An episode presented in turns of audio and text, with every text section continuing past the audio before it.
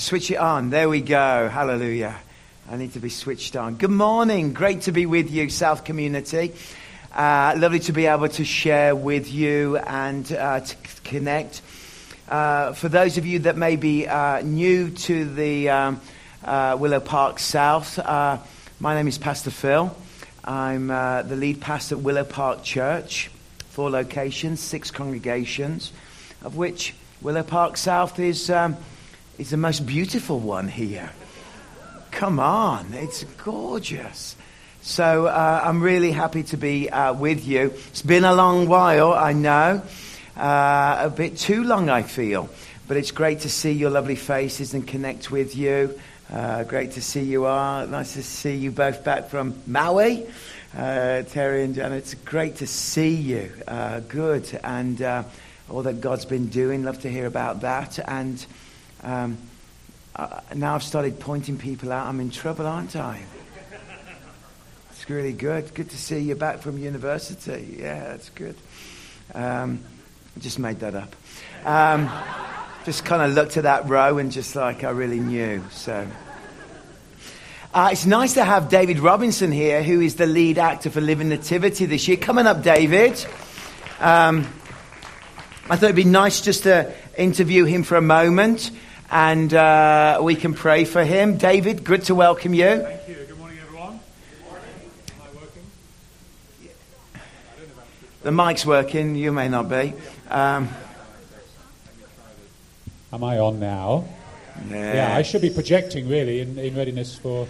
You should. You should be doing your, your voice exercises. I should, yes, yeah, but I won't. No. Uh, but thank You're, you. Yeah, I'm, I'm looking forward to the week and making inroads into those 20,000 cookies for a start. So, That's, yes. Yeah. He did try to take a gasp. Uh, David and I have been friends for 30 years, and yeah, I could hear him gasping 20,000 cookies.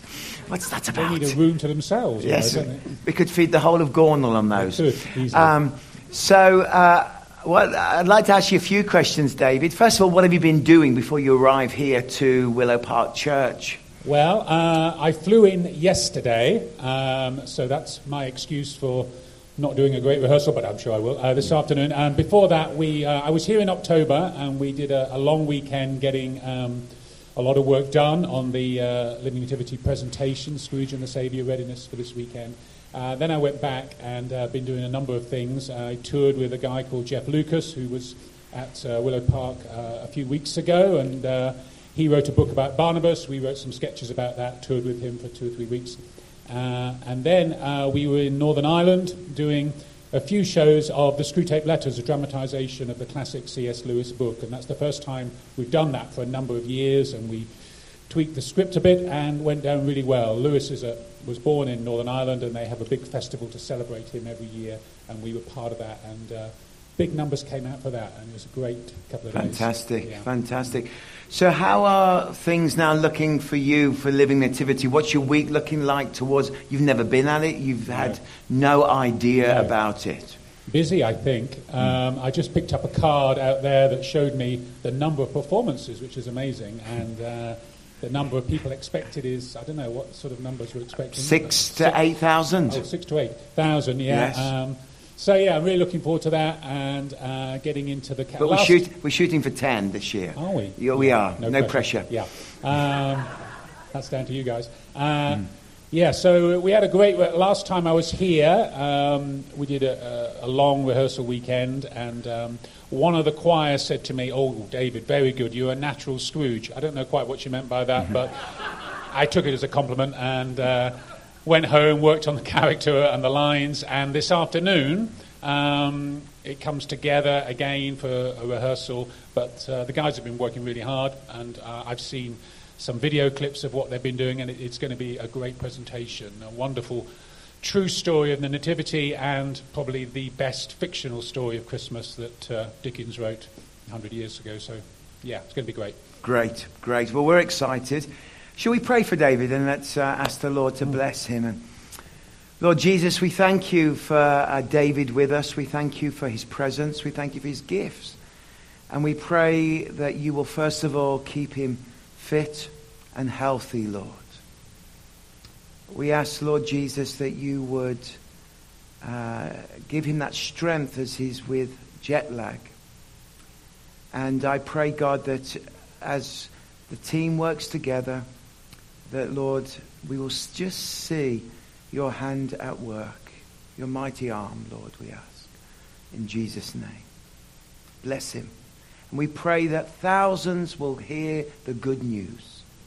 We pray, Lord, that you will touch so many lives. And we ask, Lord, that as the whole of Willow Park works together, we may um, see the power of the gospel at work. In the name of Christ. Amen. You nearly didn't get here, though. I Just finish off with No, that I- story. I, will finish that story off.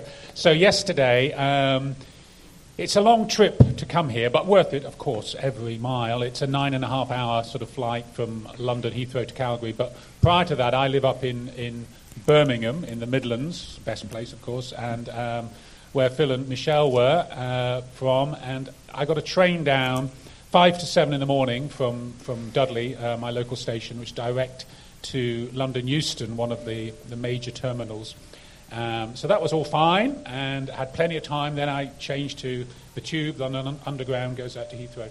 Um, but going down, the train started slowing down, and it, it's, it's one of the fast trains, should be. Uh, and then there was an announcement oh, a bit of problem here, going to be some delays, overhead cabling problems, uh, still not rectified. And then it got slower and slower, and the announcement came actually I'm afraid all trains um, to London are, are cancelled. We're not, we're not going any further. Uh, and this was about 10.30 in the morning. Um, so uh, that then we were stuck there for some time. And then the announcement came, an unusual announcement from a rail guard saying, I don't know if any of you have been praying on the train.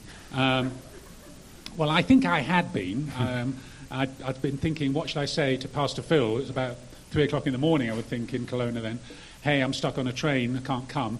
Um, didn't, didn't get on too well, I didn't think. But anyway, um, he said, the, uh, the powers that be, the people who are looking after the track, have just told us they're going to allow one train into London and then they're going to send all the others back. And this train has been selected to go in. So we trundled in, uh, and then I got my tube out to Heathrow, and I was there in plenty of time. So the Lord Brilliant. was going ahead of us. Thank you. You have no idea how many uh, intercessors have been praying for you this week and, um, and, and the move. It's, uh, it's absolutely amazing.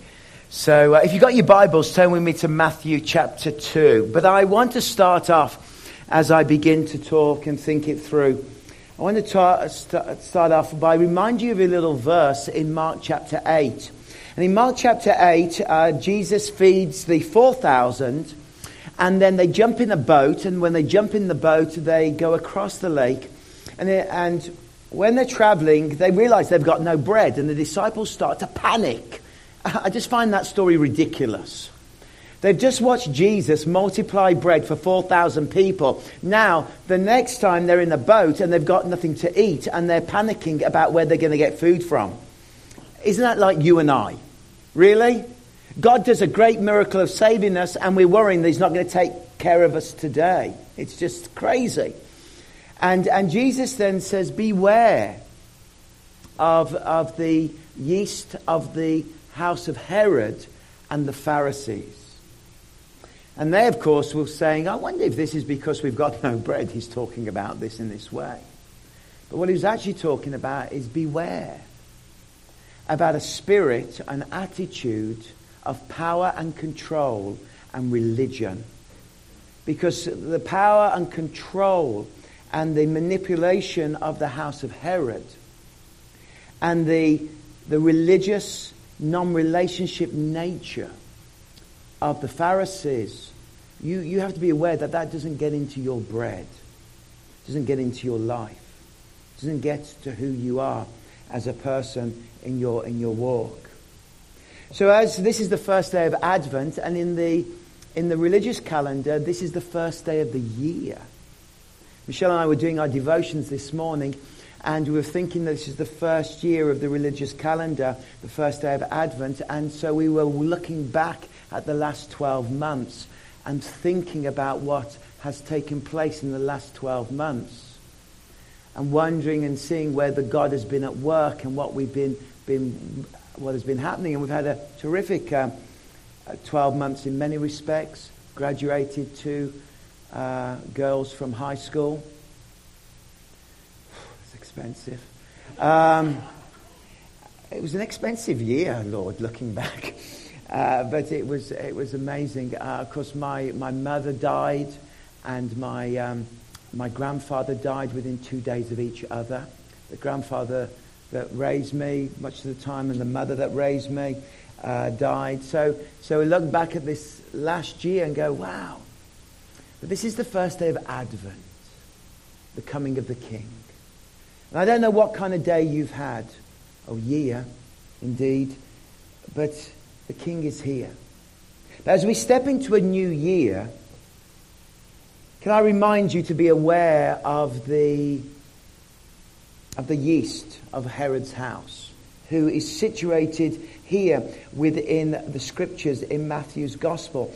And here is the reading. After Jesus was born in Bethlehem in Judea during the time of King Herod, the Magi from the east came to Jerusalem and asked, Where is the one who has been born King of the Jews? We saw his star when it rose and have come to worship him. When Herod heard this, he was disturbed, and all of Jerusalem with him. And when he had called together all the people, chief priests and teachers of the law, he asked them, Where is the Messiah to be born? In Bethlehem of Judea, they replied, for this is what the prophet has written.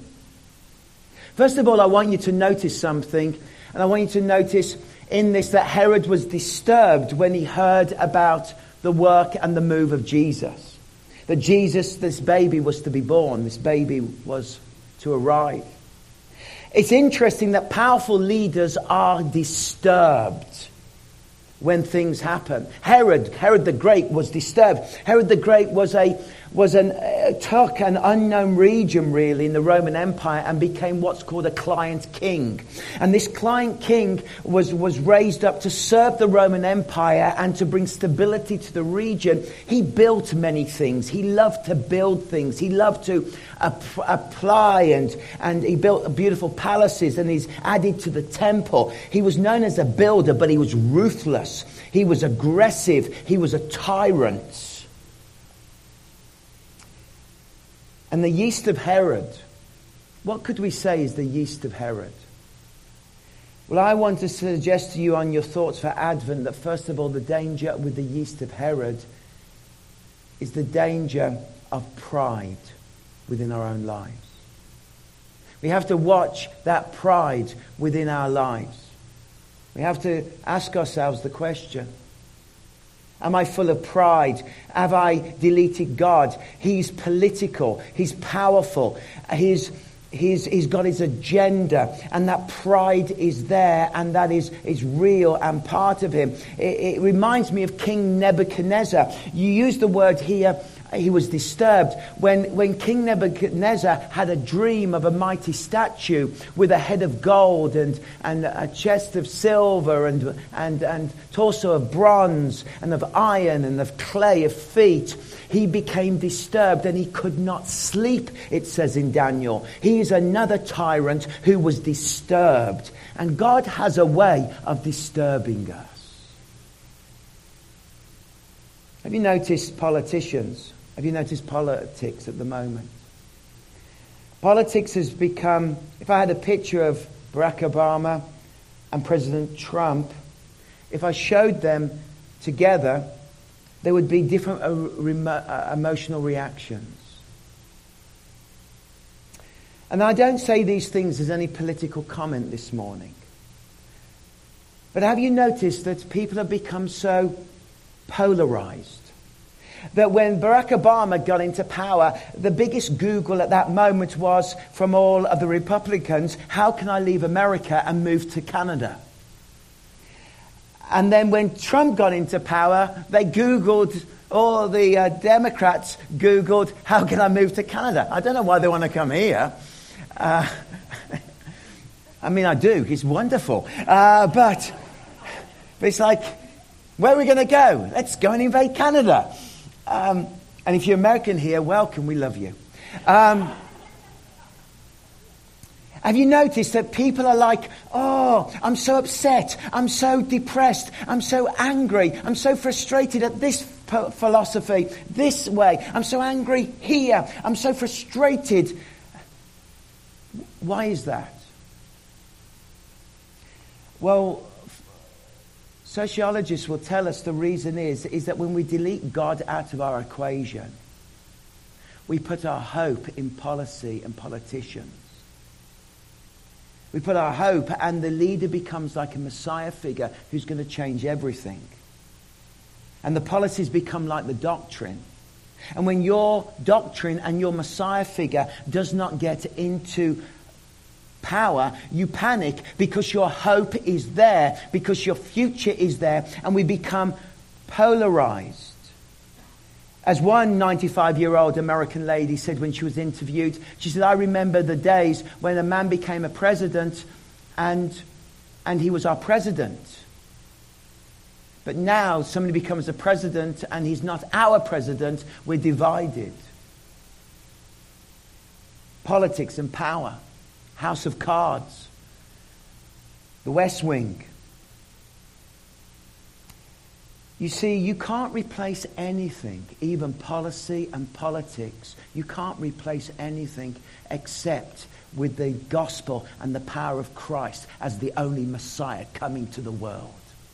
Because when Jesus turns up, He's the Messiah, and he rattles and affects those who are ruling in, with injustice, those that are ruling with their power, those who are full of pride. Whether it's Nebuchadnezzar and speaking to him and showing him a dream, or whether it's Herod, Jesus has a way of disrupting our inner pride, our arrogance.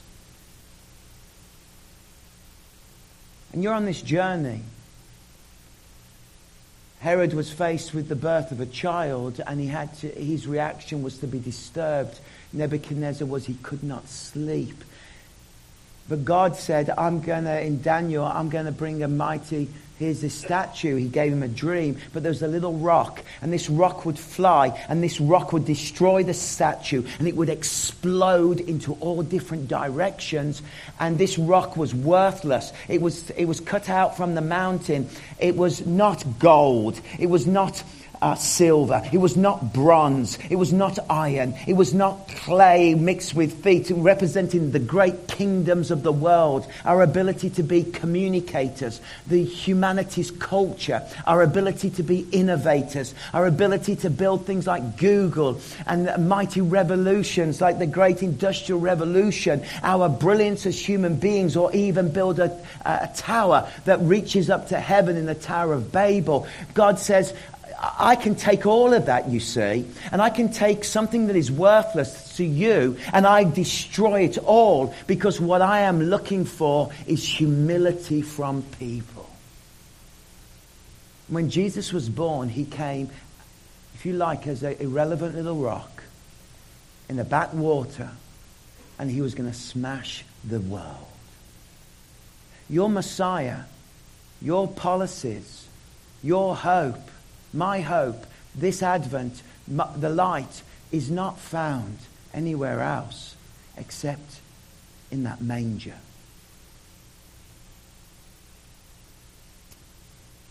Bernard um, Madoff, you may not have known him. He was featured in the HBO film called The Wizard of Lies. Um, when I mention some films, um, I usually say, because at Highway 33, they go away and watch the films when I mention them, which I've discovered is a mistake. Because I don't always watch the films, I'm just quoting them from reviews. Um, so I've got in a little bit of trouble.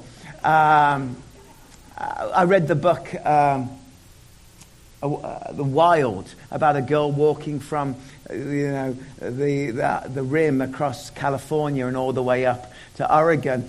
Uh, and I quoted it because I'd read the novel and it was a film. Because anyway, I got a letter. Um, so I haven't watched The Wizard of Lies, but Bernard was Madoff was was an investment banker. He built a Ponzi scheme and he took $65 billion off people. And he was uh, played by Robert De Niro. His wife was played by Michelle Pfeiffer. I read that, didn't watch it. And, and portrayed brilliantly, apparently. But I do know the story. And he, he built this Ponzi scheme that destroyed so many lives. And it was all a scam. Started off well. And in the packed New York courtroom where he was sentenced to 150 years to prison, as a broken man, crushed, he stood up into the, in the courtroom and turned to the packed crowd and he just said, I'm sorry. I'm sorry. I didn't mean it. All I wanted was, I began it and then I failed. And I couldn't admit my failure, and my pride wouldn't let me back away and admit I'd done this terrible thing. I couldn't stop it because of my pride. Sobering words, expensive words. 65 billion, lives wrecked, pension funds crushed. But what was the root of the problem? Pride.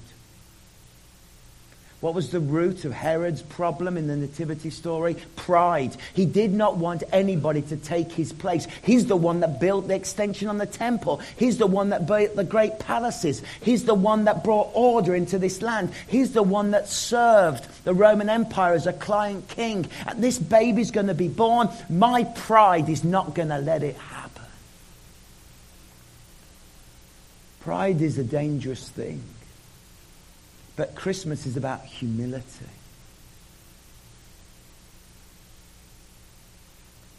You can watch this film.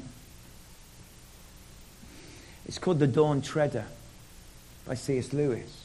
There's a little character there called Eustace. And he's an annoying little kid. And he's always, he wants to be in control. He's always giving it this. He's always very bossy, very. Rah and he's manipulative. He's a Herod. He's a Nebuchadnezzar character in the story. He betrays, he works, and he finds a cave full of gold. So happy. And he gets into the cave full of gold and he lies on the gold. And he turns into a dragon. Hideous, hideous dragon. And this is the danger of the yeast of Herod. That when we lay down humility and servanthood and we become so concerned with our success and our ability and who we are, we become arrogant, then the danger is we can turn into a monster. Whereas Christ came as a humble servant. And he becomes the rescuer. In verse 5, it says, In Bethlehem in Judea, they, uh, they replied, For this is what the prophet has written. But you, O Bethlehem, in the land of Judah, are by no means least amongst the rulers of Judah. For out of you will come a ruler who will shepherd my people Israel. Now, not the ruler with the pride, not the ruler with the arrogance, not the ruler with the, with the, with the power who gets disturbed because people who want to control and are arrogant are usually people who cannot sleep at night, like Nebuchadnezzar. Then Herod called the Magi secretly and found out from them the exact time the star had appeared. He sent them to Bethlehem and said, Go and search carefully for the child. As soon as you find him, report it to me so that I too may go and worship. Worship? Herod was not going to worship the baby. Herod, Herod only worshipped one thing his wealth, his success, and his image. And there's a danger in 21st century that we say we are going to worship the king, but actually in the deep part of our heart, our idols are present. And what we do worship, we only worship. We worship our success. We will worship our wealth. We maybe worship our position. Uh, and he was the most successful king at that time for era for, for centuries, since the great rulers. He, he had created this alliance with the, with the empire, and he was a political savvy guy, and he, he split his kingdom at the end of his death into three, four parts his three sons and his daughter a, a strategist, a thinker, an arrogance. He was successful. He wasn't going to worship any baby. He worshipped his success. I've got to search my own heart. Do I worship what I am and my success? Or do I worship the Savior? Am I truly a humble servant as Christ was?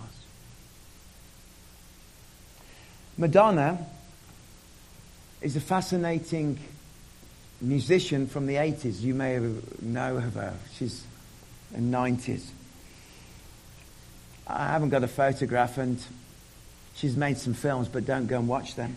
Um, but Madonna is interesting. She's from the Midwest. She's from what I suppose the prairies she, she wrote about herself. She said, I've got a will and a, a will of iron. When I decide to do something, I will always achieve it. And I decided in my little Midwest town to become somebody. And I became somebody, she said. But when I became somebody, I realized that I was still nobody. And this is the yeast of Herod. Because you become somebody, but actually, and it's called success or imposter syndrome, you realize that you still feel like nobody, and so you need more. And she said, I became an addict to being successful. I became an addict to to, to being number one. I became an addicted to being that person on top. But I became somebody, but I still felt like nobody. Wow, honest words from. You see, you will never feel somebody until you meet the Christ who saves your soul. Because he changes you. Not your success, not what you've achieved. Those are gifts from the Lord. But what He's given you in, in, in His life.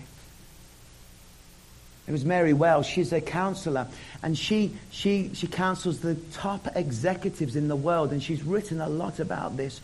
And she says it used to be that executives who, who were so successful would, would self medicate with alcohol.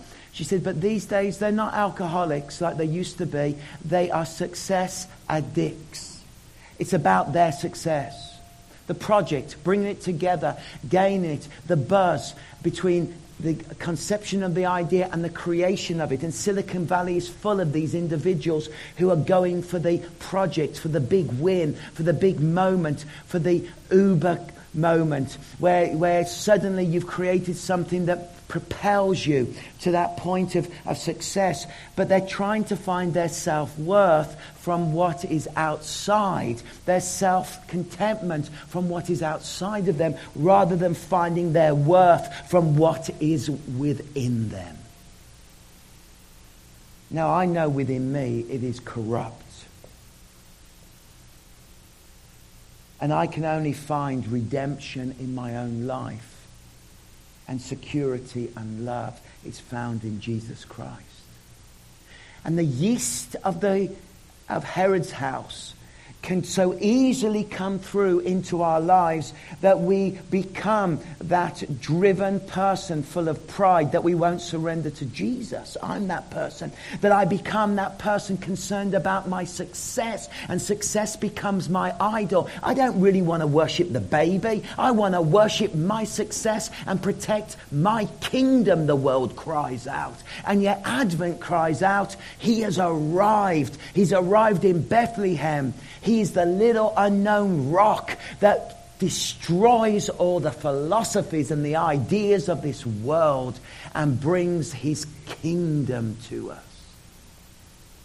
It's amazing. And so he said, I want to go and worship. And after they had heard the king, they went on their way, and the star they had seen when it rose went ahead of them until it stopped over a place where the child was. And when they saw the star, they were overjoyed. And on coming to the house, they saw the child with the mother Mary, and they bowed down and they worshipped. And then they opened their treasures and presented him with the gifts of gold, frankincense, and myrrh. And having been warned in a dream not to go back to Herod, they returned to their country by another route. God was with them. They knew that Herod would, would, would do terrible things. Indeed, he did in verse 16. When Herod realized that he had been outwitted by the Magi, he was furious. And he gave orders to kill all the boys in Bethlehem, genocide. And the vicinity were two years old and under, in accordance with the time he had learned from the Magi. He was furious, so angry, because this was challenging his political power and pride. This was challenging his personal success of his family. He could turn the kingdom upside down. And what he wanted to do was eradicate and kill and destroy.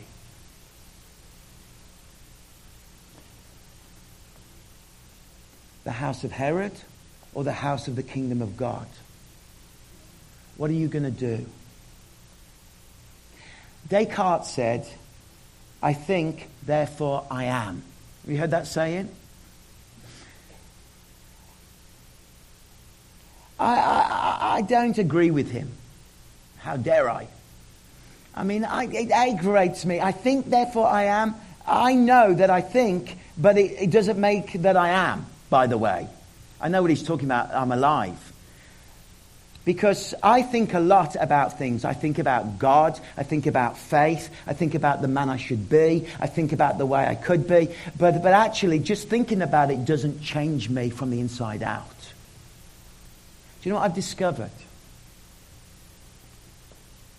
I love, therefore I am. You see, I, I am what I love. Herod loved his power. Herod loved his success. Herod loved his, his, his position, and he was going to crush anything in the way. Herod had his Ponzi scheme going on. Herod was the dragon in the, in the cave. Herod was full of pride. There was no humility in him. He loved what he, he was, what he loved. And he loved his position and his wealth and who he is. And we are what we love. You may love this about your life. You may love this relationship. You may love this this may be an idol in your life. Let me give you the definition of an idol. An idol is something you love, it is something you trust, it is something you obey. If money is an idol, do you love it? Do you trust it? Do you obey it? If it's taken away, does your faith fall down? Does your success, is that an idol? Do you love it? Do you do you trust it? Do you obey it? If you're no longer successful and that disappears and you have to rebuild your life, Do you do it with Jesus or do you become angry? Is it your idol? Jesus said you can't serve two masters. You have to serve one or the other. The word service there in the scripture means you can't have a king on the throne. You either have me on the throne, same Greek word, or you have money on the throne. But what's on the throne of your life? And so, so I am what I love. In other words, human beings, as Augustine said, are always leaning somewhere. It's like we're, we're always leaning somewhere. It's called the Greek word telos. We're always heading in a direction. We're always looking towards somewhere. Augustine said it's like our weight is always going in one direction. And, and, and it can go, our weight could be towards uh, the pride in my education. My weight could be the pride in my, my success. The weight could be that I am a self contained person. And yet, Augustine says our weight needs to be leaning in one direction, and that is towards, towards the Savior always. And this Christmas, as we take communion, will you move your weight, your gravity towards Jesus? Is it the, the famous quote that human beings are always leading towards somewhere? We're always looking for castles in the sky. I'm not looking for castles in the sky. I'm leaning towards the kingdom of God coming. Jesus Christ arriving. And, and I, this, this Advent, as we take communion, lay down your pride and pick up humility. Lay down your success and pick up Jesus. Know that this is all a gift from God. Lay down the ugliness of lying on the gold like Eustace, who is there and is now an, a dragon and is, is, is twisted and is horrible. Eustace meets a very interesting person in the story of the Dawn Treader he meets a lion. And the lion turns up. And, the, and Aslan says to him, Well, try and take the skin off. And so he begins, uh, this, this dragon b- begins to claw himself. And, and the skin drops on the floor. But it wasn't enough. So, so he allows Aslan the big claws. It's a brilliant moment. And, and the lion digs deep into the boy and it hurts. And he starts to claw him and claw him and claw him. And out of the hard, knobbly skin of a ugly dragon appears a young boy again and no longer the dragon on the gold, but the boy. That is the work of salvation and sanctification. That we become, we can become so easily a dragon. But we need Jesus, the lion of the tribe of Judah, to claw at our very heart to free us from our loves and allow Him to make us to the person we should be. At the end of that moment, the skin's on the floor, the dragon has gone, and the little boy is stood there. And that's what Jesus Christ has done for me. He's taken the ugly part of my life, the ugly skin, the ugliness of who I am. And he said to me, Phil, will you lay down your success? Will you lay down your pride? Will you lay down your arrogance? Will you lay down the yeast of Herod's house? And will you bring your gifts to the manger and say, This is who I am, Lord. Take me. use me. Make me into a servant. Make me into a servant. And I'm sorry for sleeping on the gold. I'm sorry for being so opinionated and so horrible. I want you to sanctify me through the work of the cross. And I want you to deal with me. And I want to humble myself because the day will come when that little rock will fly in the glories of heaven and will smash humanity and a new kingdom will arrive. And as sure as Jesus came the first time, he will come the second time. And I want to be leaning that way. My telos, my vision, I want it to be on Jesus. How about you? Let's pray together.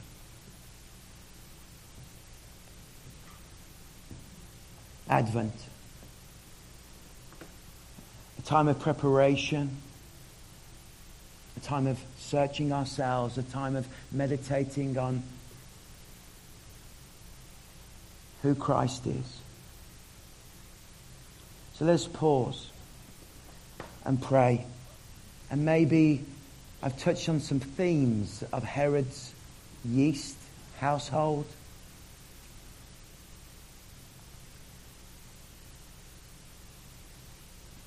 You are what you love. So, what do you love this morning?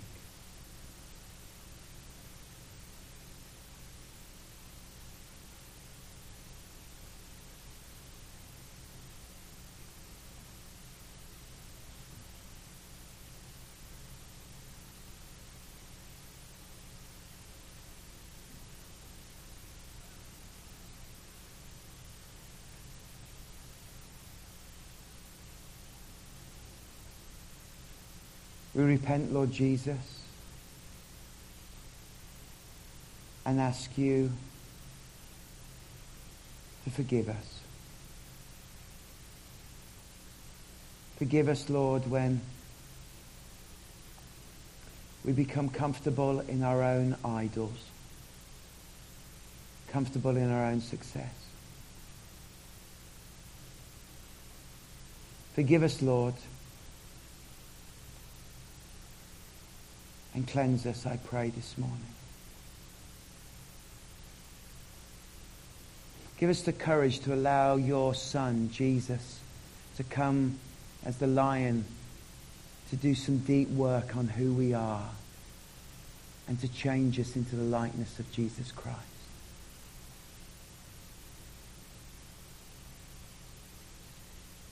Scripture says that when you come to the communion table, examine yourself thoroughly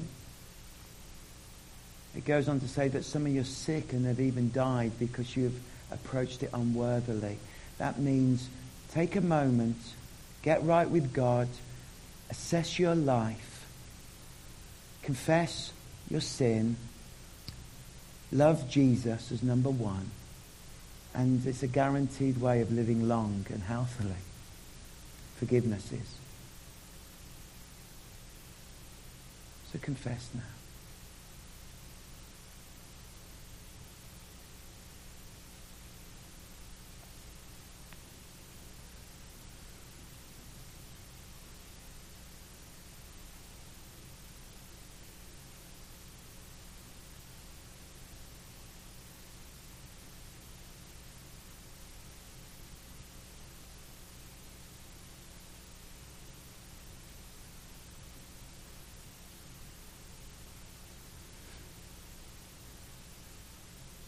Jesus said, I am the bread of life.